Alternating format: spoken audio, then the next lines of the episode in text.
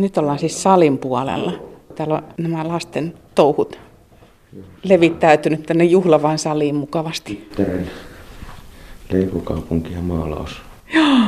Ja pieni teltta ja sitten on tämä arvokas salin kalusto täällä. Joo. Kitara, soitatko? Olen koittanut opetella, mutta Aha, okei. ole vielä edes viri. Ihana kirjasto. Tämä on just semmoinen paikka, minne voisi hautautua hyvin. Vähän lukea sivu sieltä ja toisen täältä. Ja... Oletko laskenut paljon niteitä on? En ole ruvennut laskemaan ollenkaan. Oletko ehtinyt lukea yhtään itse? Kyllä mä tästä on muutaman kirjan lukenutkin.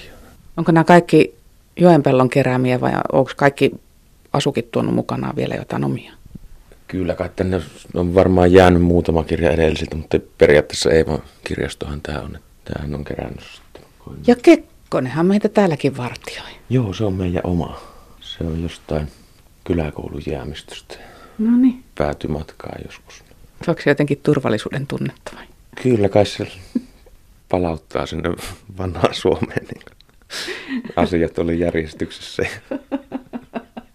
Tietysti sitä oli niin pieni silloin, että kaikki kesät oli lämpöisempiä ja aurinkoisempia siihen Niin. aikaan. Että en tiedä, johtuiko se siitä, että oli itse nuori vai johtuiko se ihan kekkosesta sitten. Kekkonen sääti säät ja... niin. Tosi en kuitenkaan niin vanha vielä ole, että niin paremmin muistaa Koiviston kauet kuin Niin. Kyllä mä olin ihan pikkupoikanakin sen verran politiikkaa seurannut mummo kerta, kun me tultiin tuolla postiautolla ja kaljumies oli istunut siinä meidän takana. Mä olin noussut penkille seisomaan ja kysynyt sieltä, että onko nämä Urkki Kekkonen vai Martti Määttunen. Täällä on pelkkä ryssän kammari. Miksi sen nimi on Ryssän kammari? En tiedä, onko tällä Aleksanteri toisella jotain tekemistä sen kanssa. Niin, Siinä on muotokuva seinällä ja Samovaari alla. Kai tää on vähän tämmönen suurruhtinaskunnan henkinen tämä. Niin, Tsehovilainen nurkkaus. Voisiko sanoa tämmöistä vähän romanttista venäläistä tunnelmaa. Tää on ollut semmonen teesalonki ilmeisesti. Joo. Täytyy sanoa, että rakennus kyllä saa hiljaiseksi mittasuhteillaan, että tässä niin kuin näkee heti, että tilaa Joo, ja tää lään. oli vasta ensimmäinen kerros tässä. että Sitten No on- niin, just just. Ja tupa on sitten suhteellisen muhkeen kokoinen kanssa. Tää on hauska, kun tuolla kiertää toi penkkirivistö tai toi tommonen istuinlevennys, jota voi sitten täyttää tavaroilla tai takamuksilla. Aki Ollikainen, minkälainen vaikutus tällä tilalla on ollut sun työhös? Jaa, mitä siitä osaisi sanoa? Kyllähän tämä tietysti inspiroiva omalla tavalla on. Niin kuin, täällä on rauhaa kirjoitella. Ja tila, mutta esimerkiksi tuossa kirjastossa meni pitkään sille, että kun se istui kirjoittamaan, niin sitä katteli vähän niitä hyllyjä koko ajan. Että jonkun, koko ajan oli jotain mielenkiintoista. Istutaanko hei pöydän ääreen hetkeksi? Istumme siis Eeva Joenpellon kirjailijatalossa, tuvassa vanhan pöydän ääressä, muurin vieressä. Täällä on tilaa kyllä niin, että jotenkin hämmentyy tämän tällaisen avaruuden joukossa. Aki Ollikainen, oot kutsuttuna täällä kirjailijatalossa, eli heti esikoisromaanin jälkeen pääsit tänne. Oliko kova paikka tulla kirjailijoiden jalanjäljissä tänne? Joo, en tiedä kova, mutta vähän yllättävä se oli. Että vaikka se hakemuksen silloin laitto tänne, niin ei tavallaan uskonut, kun oli esikoiskirjailija. Ja hakemusta tehdessä vielä kirja ei ollut edes ilmestynyt, että se oli sitten, kun sitä päätettiin, niin just tullut. Ja vähän yllättäen olihan tässä niin kuin edelliset asukkaat, oli Katja Ketty ja Tuomas Kyrö. Ja taisivat olla sillä hetkellä Suomen myydyimmät kirjailijat. Että nämä edeltäjät oli kuitenkin sitten menestyneet aika hyvin. Että kai tässä ihan hyvä karma oli ainakin talossa. Hämmennyksestä, kuinka vaan vei, että, että kotiuduitte? Kyllä tämä on yllättävän nopeasti kotiutu, että ei tullut semmoinen olisi museossa asunut, että vaikka tässä on että tavaraa ympärillä aika paljon tämmöistä antiikkitavaraakin. Ja tuolla salissa noita tauluja, kun kattelee, siellä on Vardia ja Tuve Janssonin maalauksia ja muita, niin tavallaan kyllä se rupesi niin kuitenkin aika kodikkaaksi hyvin äkkiä muuttua, että kun lapset pääsivät levittämään tavaransa, niin ei ollut enää turha juhla, vaan ympäristö siinä. Tilaa tietysti on ihan riittävästi, että pääsee tällä karkuun niin kuin halutessa piiloutumaan tuonne jonnekin nurkkaan. Ja Onko tilaa myös ajatuksille? No kyllä sitä, kyllä kai sitä pienemmässäkin asunnossa pystyy ajattelemaan, että se on kuinka paljon sitä sitten sinne omaan pään sisälle saa raivattua sitä tilaa ajatukselle, niin enemmän siitä kiinni ehkä. Ja kun tässä katselen tuvan ikkunoista ulos nyt parhaillaan sataa lunta, joten maisemakin kuoruttuu aika kauniin näköiseksi, mutta se on tilaa myös, tai jotenkin semmoinen kuitenkin avara näkymä, vaikka tässä on puustoa ja muuta ympärillä, niin tämä on vähän tässä kukkulan päällä ja, ja voi isännän omaisesti katsella, että siinä minun tilukseni. Joo, tuosta voi noita Alakylän peltoja ihailla. Mukava tässä on asustella ja katella vaikka ikkunasta maisemiakin, että jos ei muuta keksi, niin sekin on ihan hyvä ajankulua tässä. Että. Mehän ollaan myöskin siinä mielessä tämmöisillä suomalaisen kirjallisuuden syntyseudulla, että tämähän on ollut Lönnruutin lapsuuden paikka, tämä Sammatti. Joo, kai ihan aikuisuudenkin. Että. Mm. Tuossa niin toisessa päässä kylää tuo Paikkarin torppa tämä, kun se nyt synnyin koti Lönnruutin sitten. Periaatteessa voisi ajatella, että menneisyyden tai historian painolasti voisi myös vähän musertaa harteita täällä näin kirjailijalla. No en mä ole silleen ajatellut, että se musertaisi. Enemmän tavallaan niin kuin ehkä inspiroija. Että mukava katella niitä seutuja ja miettiä, että ne on katelleet nämä Lönnruutit ja muut niitä samoja maisemia. Aki Ollikainen, puhutaan kutsumuksesta. Puhutaan semmoisesta kuin kutsumusammatit.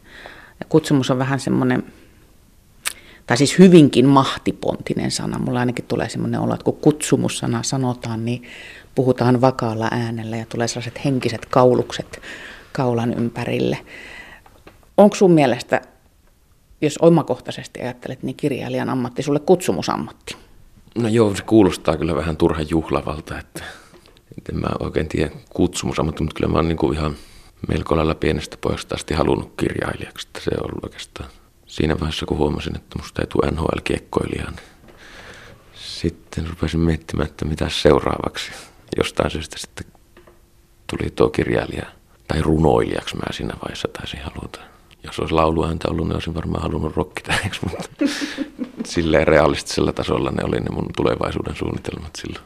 Joo, mutta se on aika hämmästyttävää nuorelta tai pieneltä pojalta se ajatus, että runoilija. No joo, en mä silloin ihan semmoinen teini-ikäinen kai niitä aika moni rustailee runoja, pöytälaatikkoja, haaveilee, että ne joskus julkaistaan. Mutta ehkä se on semmoista, että siitä ei niinku torin kulmilla kauheasti huudella, että minä olen runopoika. se pysyy sitten vähän silleen piilossa semmoiset suunnitelmat. Mutta kyllä se silleen tavallaan kutsumusammatti sitten ollut, että ei sitä niin kuin sit koskaan tullut mietittyä kauheasti, että jotain oikeaa ammattia tai uraa, että sitä sitten ajelehti ja teki vähän kaikenlaista, että milloin ajeli trukkia ja milloin oli toimittajana ja, tai siivoslaivoja ja teurastamoja, mitä kaikkea sitä ehti tehdä siinä sitten. Niin sulla oli kuitenkin ihan tämmöisiä niin sanottuja oikeita ammatteja taustalla myöskin, eli sä oot kokeillut kaiken näköistä. No joo, tai en sitä nyt oikeastaan niin kuin suurimmasta osastakaan ammatteja ollut, että tavallaan niin kuin teki työkseen, että, että jostain piti aina pikkusen saada rahaakin. Että. Mutta kirjoitit siis koko ajan kuitenkin? Kyllä mä koko ajan olen niin kuin aina jotain kirjoittanut. Ja ensi alkuun niitä runoja ja sitten rupesin kokeilemaan proosaakin välillä. Että. Mistä se semmoinen pakko tulee, että on pakko kirjoittaa? En mä oikein sitä osaa sanoa, että mistä se tulee. Että se on vaan jotenkin ollut semmoinen luontama tapa. Että kai siinä jotenkin niin kuin jäsentelee maailmaa sitten sitä kautta itselleen.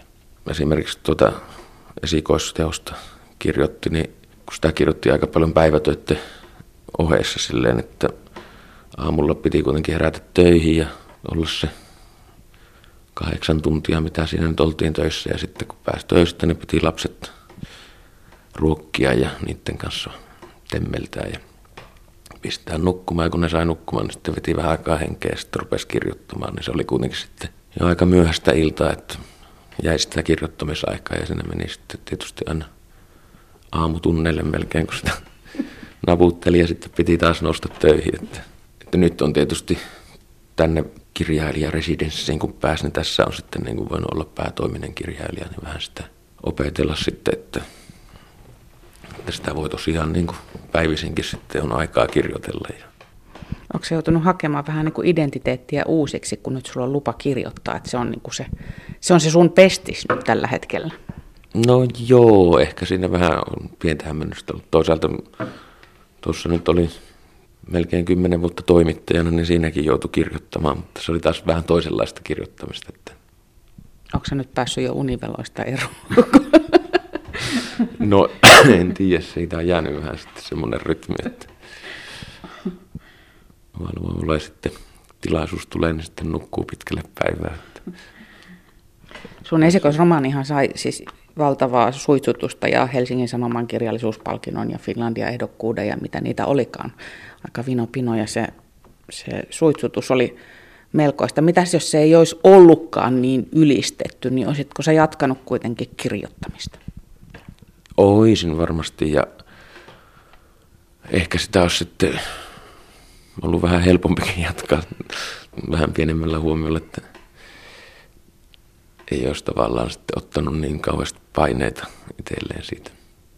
Että vähän aikaa meni, että ei oikein sitten saanut mitään semmoista tyydyttävää tekstiä aikaiseksi, että olisi itse ollut tyytyväinen siihen. Että en tiedä, oliko rimaa korkealla tai mikä siinä.